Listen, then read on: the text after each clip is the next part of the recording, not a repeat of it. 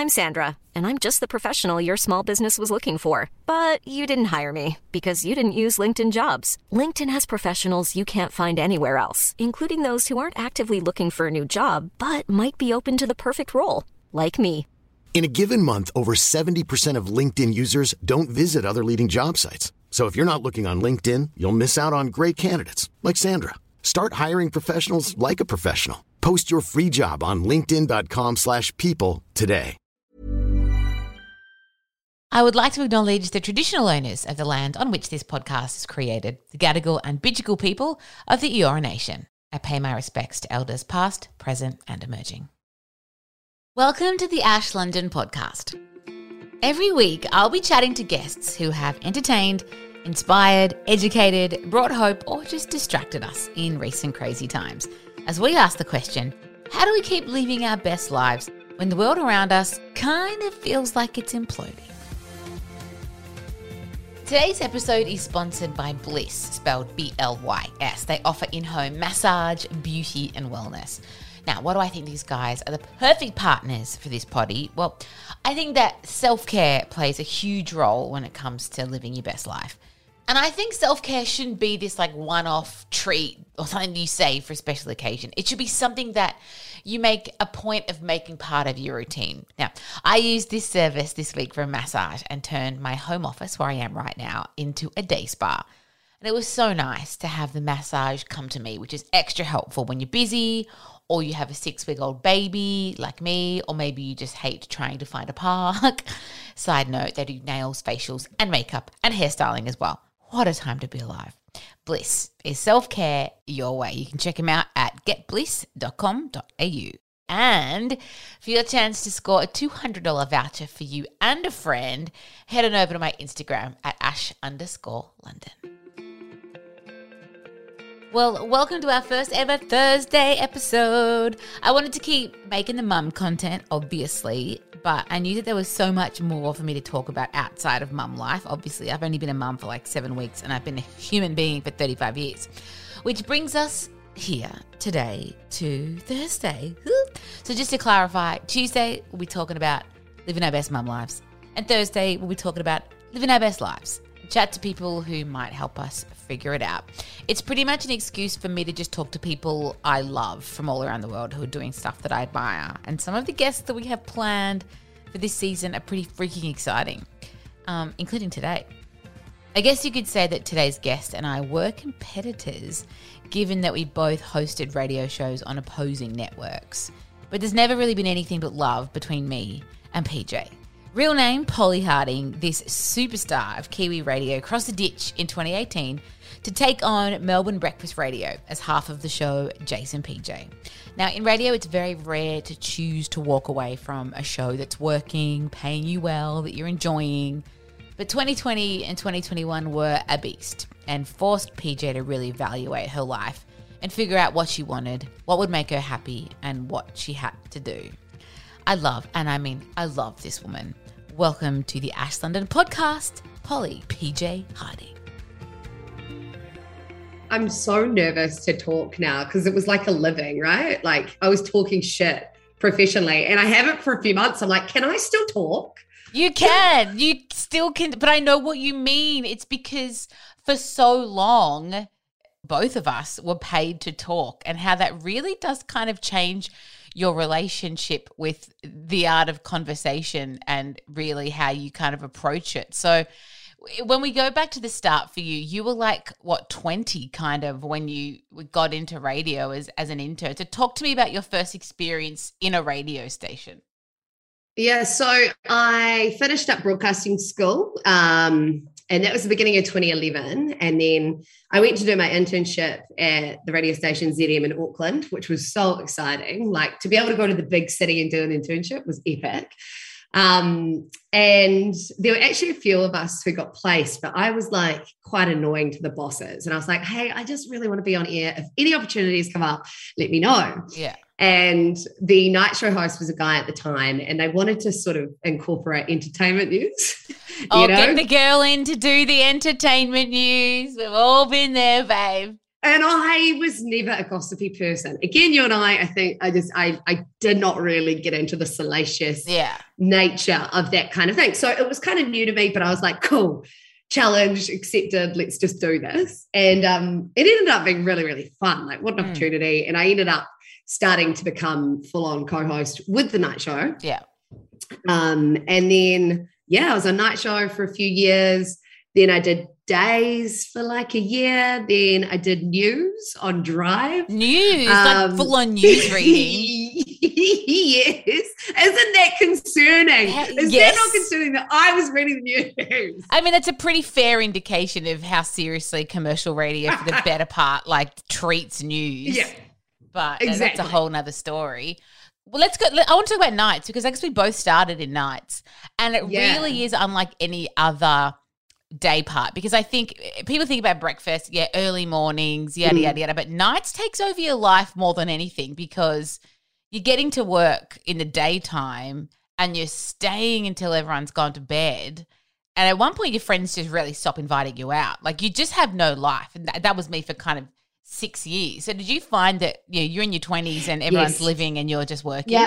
Yes. And I think initially there's like, oh, cool, like, you're not doing the 9 to 5. It's different. But as you say, like, it's really isolating. And at a time of my life that was actually, everyone was really social and stuff. You're kind of having to make a lot of sacrifices because at nighttime you're working. Yeah. So, I probably did find it kind of isolating at times. But at the same time, like, it was still quite exciting, you get your kebabs for dinner. Like, it was not a sustainable lifestyle for that long, but it was fun while it lasted. I ate so much shit on nights.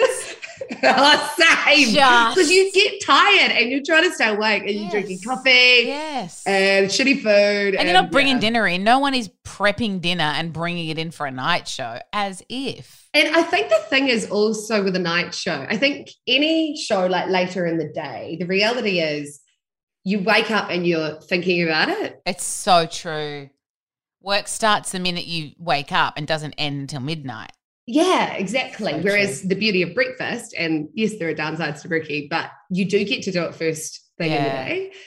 So you don't ruminate on it as much, it's building up to it. And how good is the feeling when you do breakfast? And I only did breakfast less than a year, but at 10 or 11 or whenever it is that you finished, walking out and you're like, the day's starting, but I'm done.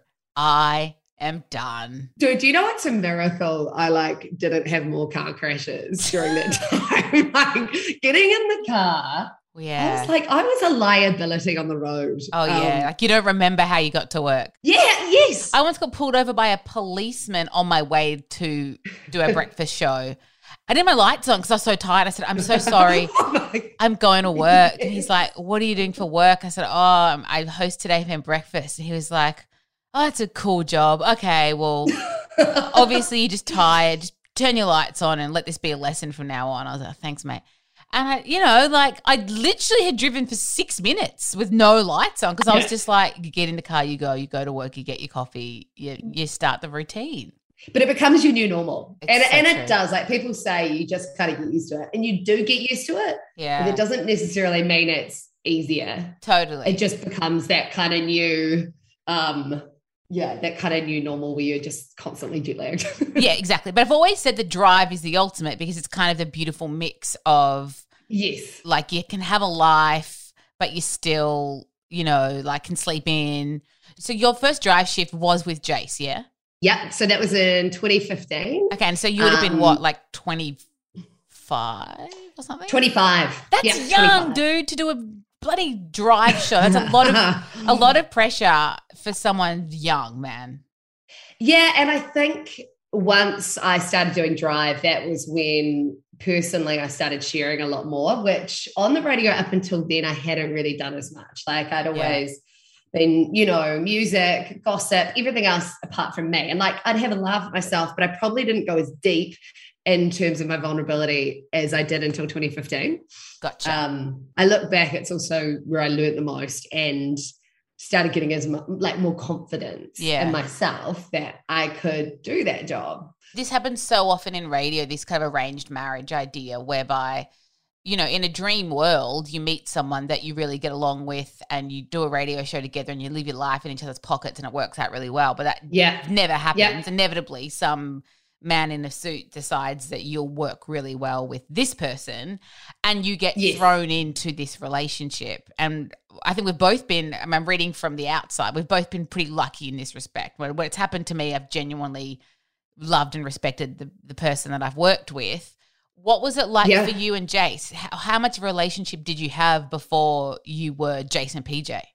Yeah, very little. And like, it was so risky going into that. But basically our boss, who's Gemma, who's been your boss as well, she knew Jase and she was like, I can just see you guys working together.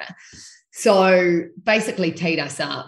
After we'd done like a demo, we were like, okay, the chemistry's there. Even though Jase and I were not entirely sold, we were like, oh. Before you go on, we need to tell people listening about the demo because that is, it is like when bosses want to see if you have chemistry with someone, they throw you into a studio. They tell you to prepare a personal rave and a phone topic. Yes. And there's all this pressure and you walk in trying to force chemistry.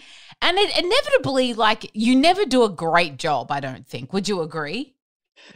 Oh, I think so. But to be fair, our first time we did it, we were actually like, hey, there's definitely something there. Yeah, you felt the vibe. It felt fun. There were moments I was really out of my comfort zone, but I was like, oh, this could work. Yeah, it's good. Second time, we're in a hurry. And we were like, oh, it was not great. We're not going to get the job. Like, it's not going to work. And then they were like, we loved it. You guys are going to do our drive show next year. And, you know, I think, yes, like we had the chemistry from the get-go, but it was also working at our relationship, like a marriage. And I think that was a really important factor of staying sane. And that involved uncomfortable conversations and it involved establishing boundaries. And, I think that was sort of the perfect cocktail of what actually made it work. Yeah. It was the chemistry, the willingness to be open and also setting that boundary of like where you're not comfortable going. Totally. Yeah, but I feel so lucky. And it's really weird coming out of that on-air marriage. I'm almost like I've come out of a real marriage and I'm like, what is my identity? Well, kind of, because so much of my identity over like the last 6-7 years has been that show.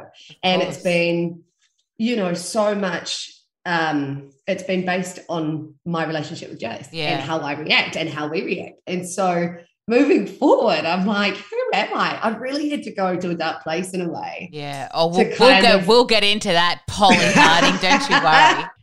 But there's one thing I do want to discuss because I had the same experience as when I started and I was put with Angus O'Loughlin, who turned out to be, you know, my best mate. And it worked, like you, worked really well.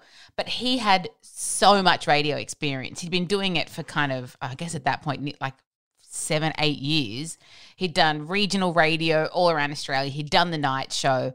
I had never done radio before.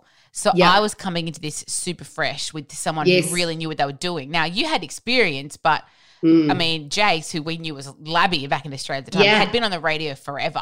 So was there ever part of you that deferred to him or felt like he was the one that was kind of leading this and you were a passenger? And I'm not saying he decided that or that's from him, but from you? Oh, 100%. Like, that's really interesting, actually. We were in quite a similar situation because, I'd been on the radio, but I hadn't been in a personality show. I did not have nearly the experience he had. And so, he definitely led the way. And my God, he taught me so much. Yeah.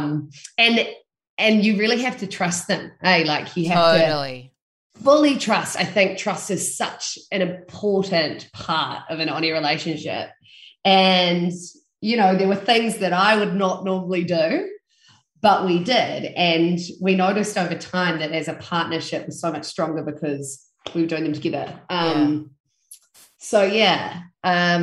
definitely, and I think over the years, like he was definitely leading that ship at the beginning, but over time, you know, that maybe balanced out a little bit more. Totally. Me and Angus once said to me, I think it was when I left our show, He said, I feel like I made you a better broadcaster, but you made me a better person. So I was the one who would be like, hey, mate, like your reaction there was a bit off. Like, let's talk about why you got so upset or why you threw your headphones at the wall because, you know, a grab wasn't right. Yes. I feel like maybe it's a bit similar. It's like we've been in the same freaking reality. Like, that's exactly what Jase said. He's like, Paige, you know, you may be a better person and I think I've taught you a lot. And so true. But I think, yeah, it's, and that is that beautiful symbiosis, if that's the word. Something where like that. Where you both get beneficial, you get that mutual kind of, what is the word? It's like, I know exactly what you mean, like you're both feeding from each other in a really natural way. But not many people in radio get that. Like I feel like mostly the stories we hear are, I bet you didn't know, but they actually hated each other the whole time. But that's why it worked so well. And I'm like, I couldn't work with someone I hated. Like that would, I just couldn't rock up to work every day if I didn't genuinely respect the person I was working with. Yet some people, they go decades and then we find out afterwards that they hated each other. I could never do that. I find it interesting as well how people might have this idea that they'd work perfectly with someone because they get along so well with them. Yeah. In real life or whatever, and they really vibe. But then actually doing a radio show ends up being totally different. Totally. So it's sometimes hard to pick, I reckon. And then there was the big move, which I remember when it happened and everyone was going, how the hell is this going to work? This has never happened before, whereby a show stay on air in New Zealand, but they're also going to do this thing in Australia. Did you feel any of that pushback or any of that weirdness around, no one's done this, can we make this work? Or were you confident that like, nah, we'll rock this? I think it was a combination of both. I think both Jase and I were like, what the hell? Breakfast in Melbourne. This was never predicted. But at the same time, we were both ready for a level up and we were ready for that challenge. And I think our show was gaining momentum at the time that we were like, actually, hey, this might fail, but it might succeed. Yeah. And I think we had to dive into the ladder. And what do we have to lose? Particularly in my position, like, when would someone get that opportunity, you know, coming from New Zealand to be able to go to Australia? Like it was insane and it was terrifying. And I think we were, because obviously the media in Australia is more ruthless. So it was kind of terrifying, but I think it bonded us more. Yeah. And once we got there, we were like, we are in this together. Yeah. It's us against the world. We're going to do it our way. We're going to have fun and do the show we want to do. And if they don't like it, they don't like it. But at least we put it on the table. Yeah, but you'd come from New Zealand when people knew you and there is that sense of comfort and your identity being PJ. And, you know, whether we want to admit it or not, of course we find comfort in the fact that we've got a cool job and we're F-grade celebrities. And then you've come, you've come to Australia where no one gives a shit and you have to prove yourself all over again. And it's a very competitive market. So how did you go tackling that? Were there moments of feeling like, I don't know who I am anymore, or I don't like being the new person, I want to go home where people know I'm cool? You know what? I don't know. I obviously had the self-doubt at the beginning, but I just think we embraced it and we jumped on that wave. Mm. You know, it was so surreal seeing billboards around Melbourne. So like, weird. What the hell? I was like, at the time, this is so freaking cool though. And I think we had the support as well. And I think we just, we dived in. Look, don't get me wrong. My head can get the better of me. My thoughts, like everyone can. But I think because it was just full noise, it was full on. It was like straight into breakfast show. We just were a team and it was us against the world. You live in a bubble of all that matters is this radio show. And especially because of the hours, it's not like you're finishing work and then going out with your friends all day and living your life. No, you're exhausted, and especially when it's a new show. So it's not like you're walking out at 9:05. You're really putting in the hours. So it would have been a bubble for a while. I think, you know, there was always going to be criticism. But what I just taught myself, I was like, don't read any of the comments. Don't read the comments. Don't read the comments. That guy is rule number one. He's 60 years old and I don't think he's ever actually worked in commercial radio or had a girlfriend or maybe even had like a successful conversation with a female. Oh boy. So people love to talk. And I think I remember Jase was like, whoa, PJ, you've changed. Like, you used to go down a hole of reading comments. And he was like, you don't really let that affect you. And I was like, I could. And there were moments that I would, but I just know that that's my day gone if I do that. So yeah, I sort of set a roll. I was like, I'm just going to put that to the side. Yeah. They can say what they say. They can speculate. Yes. Let's just focus on what we're doing. Yeah. And how did you go with surveys? So for people that don't know the world of radio, I think it's 8 times a year it rolls around and it's the worst for breakfast because you have to go in and they come out at 9 o'clock when the show ends. So the last hour, I mean, I did Today FM breakfast. So like that was a whole nother kettle of stress. But that whole last hour, you're like shitting your pants and your boss is walking past and you know that he or she has seen the ratings. You're trying to read their face. Like how much do they look like they want to jump off the world famous rooftop today? Is it okay? No. So how did you go with the, because it's like it changes every time. But really, you know, we live or die by these things. Yeah, we do. And I think obviously like as it was new, I started getting into it, but then we started having surveys where, you know, we wouldn't see the results, but we in ourselves felt like we put forward our best foot. Yeah. So again, it came back to that kind of mentality of guys, if we're doing our best and we're doing the show we want to do, we know that we're getting the response from people listening to the show. You know, we're getting that interaction. At the end of the day, yes, the numbers matter. That's what earns money for the station. But for the core of our show, I don't think that was as important as it should have been. And maybe that's really bad to say.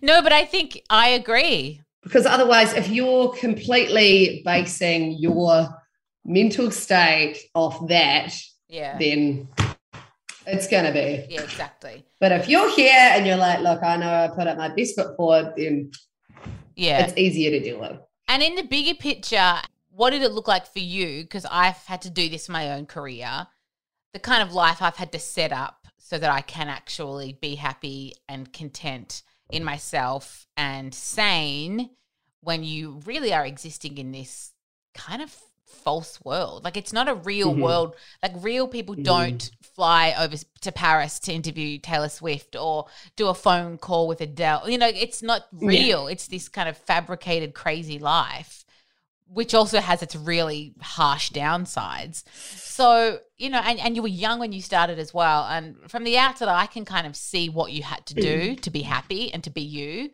When did you start to know how to create that world for yourself and implement those things? Yeah, I just noticed that I was better on air. I was better to work with when I was taking care of myself.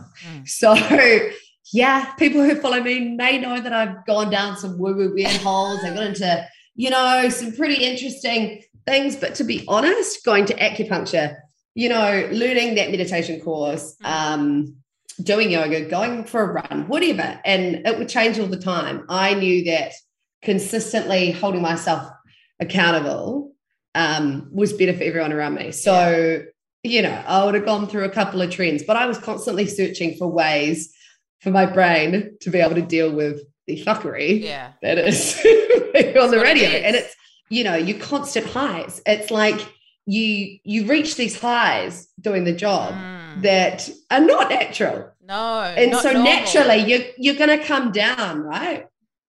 Yeah. So it's like finding ways to calm the nervous system and deal with what you say is it's not entirely normal. No. So yeah, I think I got really strict on myself, particularly with Bricky, knowing that I'm a tired zombie and I could be a real little bitch. I wasn't a savvy person, but when I'm tired, like naturally you get a little bit confused. So yeah, I think it. Life is full of awesome what ifs and some not so much, like unexpected medical costs. That's why United Healthcare provides Health Protector Guard fixed indemnity insurance plans to supplement your primary plan and help manage out-of-pocket costs. Learn more at uh1.com. Was that discipline. How did you maintain a respect for what you did when you kind of got more inward focused, more spiritual? And I know you had an experience of immense grief in 2019 with your dad. How do you go through all that and have all of that happening internally, but then still front up to work with a healthy respect for the fact that all we're doing is entertaining people here. Because I struggle with that a lot, which was like, I'm discovering all this stuff and I want to just get on air and Brené Brown everyone's asses. But instead we're gonna do Alpha Bucks instead. Like that was, you know, that was a struggle for me. Yeah, and I think like when I was going through those really tough times, the radio show was actually an outlet, and it was a fun zone, and it was like, cool, we're just gonna have fun. So it actually became a bit of an escape. Awesome. And Jase was really, you know, compassionate during that time where my dad passed away. You know, we got to the point that it was like, right, let's just have fun. And I think that was a real buzzword for our show. And like, we had to be in the right headspace. Like, you could plan the most amazing show, right? But if one of you is off, if the vibe's not there, then it's not gonna be executed like how you want it. So that was why we'd have to have tough conversations sometimes, but like, are you all right? Like, what's going on? Am I doing something to annoy you? And that would clear the energy, and then you'd be ready to go and you'd be back in that fun zone. So as challenging as it was at times where you know that what you're doing is a little bit frivolous and it's maybe not where you want to be, at the same time you get the opportunity to put a smile on someone's face and you get to connect with someone who might have had a really tough day. And I think we took that for granted, and you really forget how many people you actually get to connect with. So true. Yes, you might not be saving a life, but at the same time, I think we always underplay actually the impact that we could have. Totally. I think I underestimated it until I left. And then when I left, I'd get messages from people saying like, I feel like you are my friend. And like on the drive home from work every night, like I felt like I was hearing a friend, and that would make me cry every time. Because I was like, you forget that people in cars are actually listening to what you're doing, because we're in this bubble in this studio. Did you find that when you're on air, you'd almost become desensitized to those comments? You'd be like, oh, that's really nice. I sometimes, right. Did whatever. You find that? Totally. And then you leave and you're like, I was like, this. I was making a difference in someone's life. They love me. Yeah, totally. So this is another point I wanted to bring it up actually, because it is really interesting how, and it's not normal, how every day you're putting your personality out there, right? And then you're waiting for a reaction from people, and then you read the comments and then you get a hit of dopamine. Oh, yeah. And you're like, oh my God. And then that becomes a daily habit. Oh yeah. And I think I was like, this is not normal. Yeah. So I think part of stepping away from my job, I was so adamant to completely strip myself of that and be like, hang on, this dopamine, constant dopamine kick that you're getting, which is dependent on other people's opinions, you need to step away from it. And I'm not saying that it's bad, but I just think if you become so, desensitized and dependent on that. Everybody, I think, gets that from Instagram, right? It's the same thing. Yeah, that's true. But it's that on steroids, I guess, because there's videos of you out there every single day, you know, and you start scrolling and then. So you're living in Australia and everything's going great and you fall in love. Yeah. Which is always a wonderful thing. But I know that when I met Adrian, well, weirdly enough, I met Adrian a week after I started Ash London Live. So I was overseas, and same thing, Gemma, same boss, was like, why don't you come back and do a night show? And I was like, no, I don't want to do gossip. And then she said, do whatever you want. And I was like, okay. So I thought I'd fucked up my life because I couldn't get a job in London, couldn't get a visa, come back to Australia, start Ash London Live, meet Adrian. Life turns out beautifully. So for me, falling in love kind of worked beautiful, but it meant that I moved to Melbourne, and really like my priorities changed straight away, as they do when, you know, it's not just some shitty 2-week romance. When you, I don't know about you, but I knew the fucking hour I met Adrian, I was going to marry him. So how much did things change when you met and fell in love with the beach? I'm just laughing because we actually have so many parallels in our story. Are we the same person? Oh my God. So I actually met him. So I'd got my place in Richmond and Melbourne. I got the rental all ready to go. And then I came back to New Zealand for Christmas and New Year's, just for one last hurrah with the mates before I went back. So I'm down in Wanaka in the South Island, and I met PJ, and that was on the 29th of December. And then I fly to Melbourne on like the 3rd. Oh my god! And then yeah, so we basically kept in touch from the day I left, and then he flew over like 2 weeks ago. So I was in that 29th, in that little period of 4 days, had there been a romantic like we? Yeah. Okay, so you'd hooked up. Yeah, it was like on fiancé. Oh, okay. Yeah. Yes. And then I heard his friends and they were joking. They're like, oh, BJ's going to go visit Melbourne. And I was like, no, surely.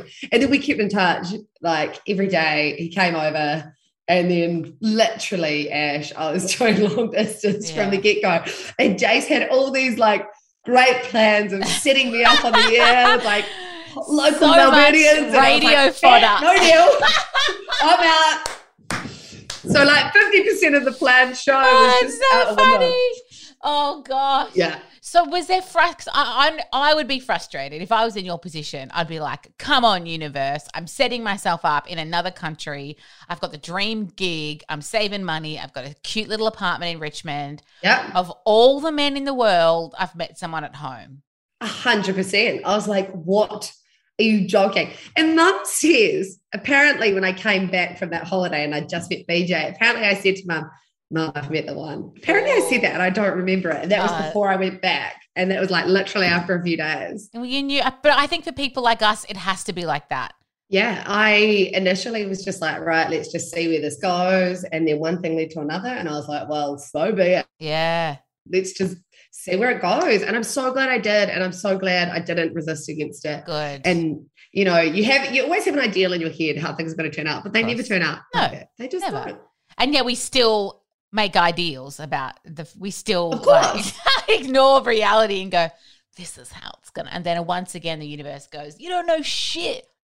The universe knows best. Yeah. And maybe it's to challenge you. Maybe it's for you to learn lessons, or maybe it's, you know. Who knows? So how long did you do the long distance thing for? So I did that for 3 years or so. It's a long time, and I imagine that for most of that time you would have been fielding questions of, well, are you going to move there? Is he going to move here? What's the plan? Which isn't fun for you to have to answer that. You know, for a while, he was actually seriously considering going to Melbourne. The New Zealand farmer in Melbourne. I know, well, become a builder or do something, like live that city life. Yeah. But then last year happened and shit hit the fan, and I was like, you know what? I know where I want to be. Yeah. And I want to talk about that. I want to talk about 2020 because, I mean, I follow you on the gram and I felt for you, mate. I just feel like you lived in hotel quarantine for a year. But now I feel bad for everyone else. I'm like in this idyllic green area, and I feel bad because I know what people are going through. But yeah 2020, I mean, it was an absolute clusterfuck for everyone. Yeah. 2021 times 2, like it's just 2 years back to back. But everything got put in perspective for me. And I think deep down I knew that I was like, I knew I was in my dream job. Like, I loved my job so much. I really did. But I think always deep down, I knew that there was something more, and I didn't just want to be radio. Mm. And I started getting that nudge to come back. I just really, and the nudge got so big that I couldn't ignore it. And when I actually started entertaining, like leaving, that was hectic. Like it was just such a hectic process. Once you admitted to yourself as well. Yeah. But I got to the point, you know, I was about 6 or 7 months, because Beat and I had done long distance, and normally we'd see each other every month and a half, 2 months max. So it'd have been about 7 or 8 months, I think. And Dad had passed away the year before. Mm. And, you know, I just felt so far from home, and I've always been a really family-oriented person. I love my family so much. Like, I'm a freak. Good. And I just also, I wanted to be in a situation close to family, close to home. Yeah. And even though I knew I was giving up this incredible job, there was just something inside me that I couldn't mute that. You can't mute it. Yeah. And who was the first, apart from like obviously BJ or family, who is the first person work-wise that you had that conversation with? I mean, were you scared to tell Jase? Knowing that he loves you and would be supportive, it's still a shitty conversation to have. Oh, very shitty conversation. I think I was pretty transparent with him from the get-go. Like, he knew how much I was struggling I think he recalls a moment where I was like, Jase, the only reason I'm staying right now is because of you. And I remember he was just like, I couldn't do this. And I was like crying between songs. But then, it was, it was freaking hard. Yeah, I've been there. Yeah. And, and so we were lucky, like I had many conversations with him. And I think initially he was like, maybe she just needs to get home and her mind will change or whatever. Yeah. But my mind didn't change. Yeah. And I ended up doing it. You did it. I did it. And oh, man. I mean, I did it twice. I left radio twice while I had a contract. And it was only because the first time had worked out well for me that the second time around, it was familiar. Like the nudge again got so strong that I just was like, well, you can't know. And it was easier the second time knowing that kind of, life. And also I got pregnant. So it was like the universe was double telling me like now is the time. But was there any plan for you? Because for me, and I know it's the same for you, when you love communicating and talking and sharing and creating so much, you don't just turn that off. It's not like you go, I don't want to do radio anymore, so I'm just going to go and be a hermit. Like you can't turn it off. It's an addiction and it's a passion and it's what we're put on earth to do. So was there is there any plan, or did you just really have to trust that the universe, whatever you want to call it, would nudge you again when it was time to get going? Yeah, the latter, I think. I kept saying the plan is to have no plan. And I say that, but I probably deep down knew that really what I wanted to do was grow myself, base myself, get a really good anchor going, make home really solid, get the foundations of life in order, not just one area thriving and the other. So keep everything balanced. And then I knew down the track, whether it's a podcast, hosting something, I guess also just challenging myself and learning other skills as well. Yeah. And I don't know how that looks yet. And I still don't know. And I actually thought I'd know exactly what I'm fucking doing by now, but I don't. No. And people keep asking. And there's been a couple of projects which have been postponed because of COVID. Yeah. So there are things there's something in the pipeline which is different. And that's exciting. But I think it's kind of ingrained. It's sort of in the blood that I know I will be coming back to communicate in some way because I need to. And I've noticed lately, you just start going a bit crazy. Totally. And I forget the buzz that it does give me. It really feels at home to be communicating and sharing and And what has building your foundations looked like? Okay. So this is where the universe is so strange because I always wanted to run a retreat. That was my dream. I just always said I'm going to. And so I came back to BJ's farm. We were living in this little cottage and we were going to be there for a bit, and down the track we were going to end up building. But this property sort of nearby, which has a river through it, it's got a couple of paddocks, native bush around it, ended up coming on the market at this perfect time. Once I'd actually been chatting to my family about the benefits of getting something outside of the farm. Mm. It was a real rigmarole. Holy shit, the things you learn when you purchase property. Oh, I didn't even, it was not on my plan this year. I did not think that was going to happen, but it happened, and I know that it was meant to.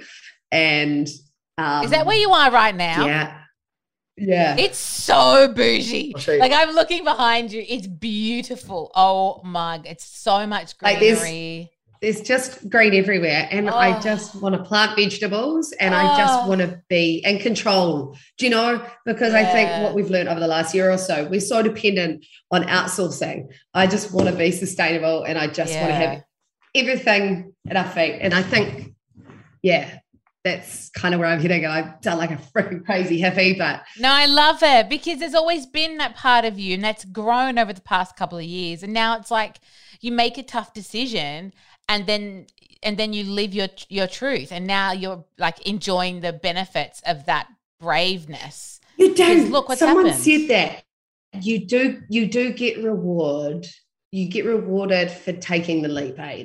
And I didn't really understand that until this popped up, and I was like, holy shit, the fruits have been sowed. I did not.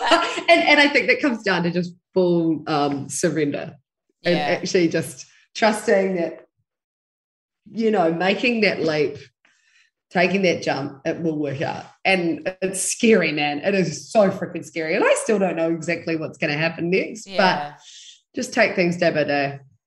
And lastly, what do you, moving forward now, what do you want to put out into the world? Like with Jase and PJ, it was fun and it was a distraction and it was a reminder of the good in life, which, like you said, is so noble.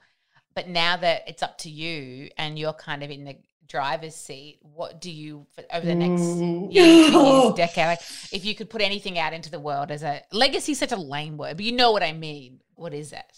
Oh, shit. I don't know. I've been writing down on paper. That's okay too. I'm like, how do I want people to feel? What do I want to create? And I think it keeps coming back to making people not feel alone. Inspiring people. Inspiring people sounds so lame. And I think I'm like you. I've always had this real urge to just Oprah the shit out of things or Brene Brown and just and talk about your struggle and how you overcome it and silver lining. I don't know. I think I've always craved going a little bit deeper and a little bit further out, talking to really interesting people who've got incredible stories, and I don't know how that looks. I really don't. Well, lucky for you, though, we no longer live in a world now where some guy in a suit needs to, like, tell you that you're good enough to have an audience. Like, you can do that for yourself, so it's up to you. And, of course, you're going to be fine. Of course you're going to find it out, work it out. But it is scary. It's, like, finding yourself again, and it's, like, kind of rebranding and, like, who is Polly? Or am I Polly? Am I PJ? Like, yes!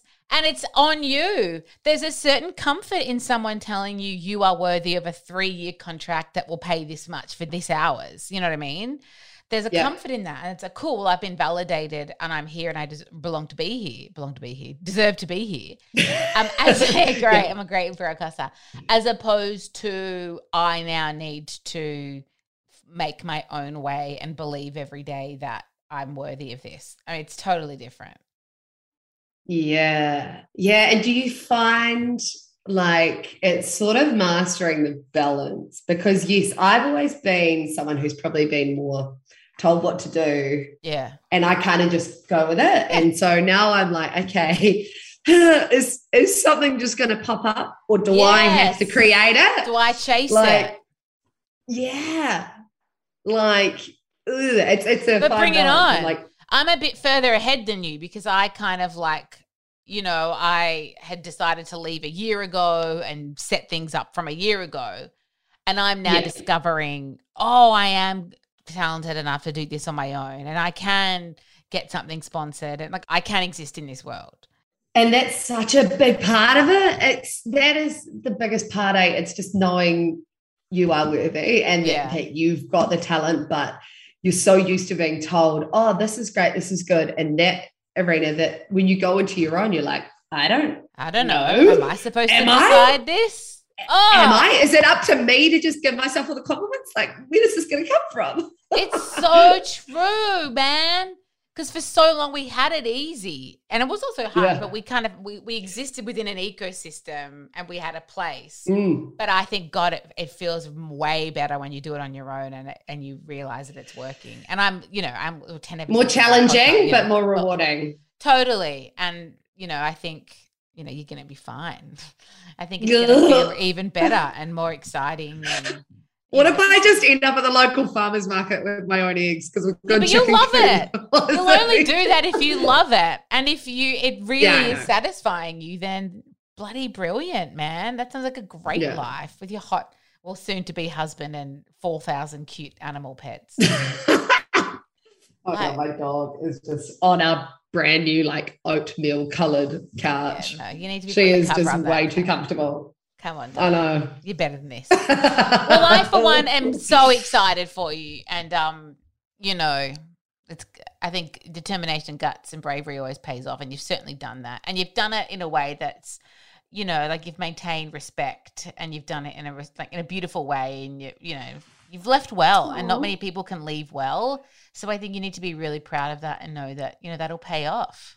Well, I also think it's just acknowledging that, you know, where I've probably got to, it's because of everyone along the way as well. It's not just me. So you don't want to burn bridges because at the end of the day, you're going to work with a lot of people, and it's about respecting them, I think, and not being a dickhead.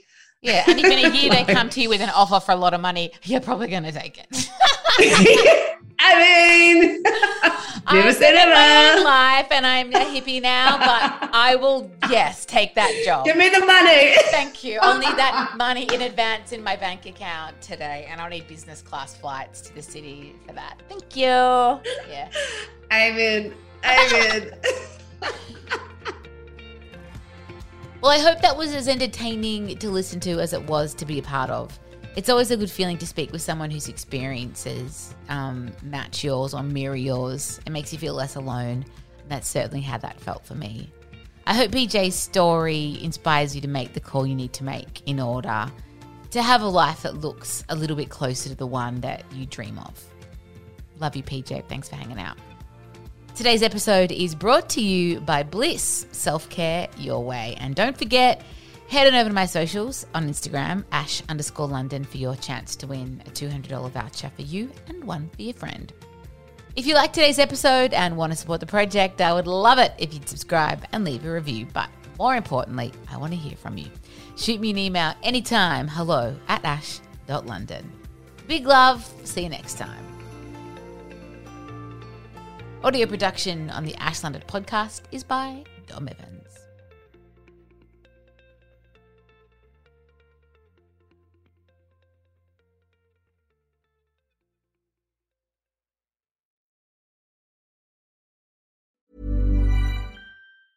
Ever catch yourself eating the same flavorless dinner 3 days in a row? Dreaming of something better? Well, HelloFresh is your guilt-free dream come true, baby. It's me, Keke Palmer. Let's wake up those taste buds with hot, juicy pecan-crusted chicken or garlic butter shrimp scampi. Hello Fresh. Stop dreaming of all the delicious possibilities and dig in at HelloFresh.com. Let's get this dinner party started.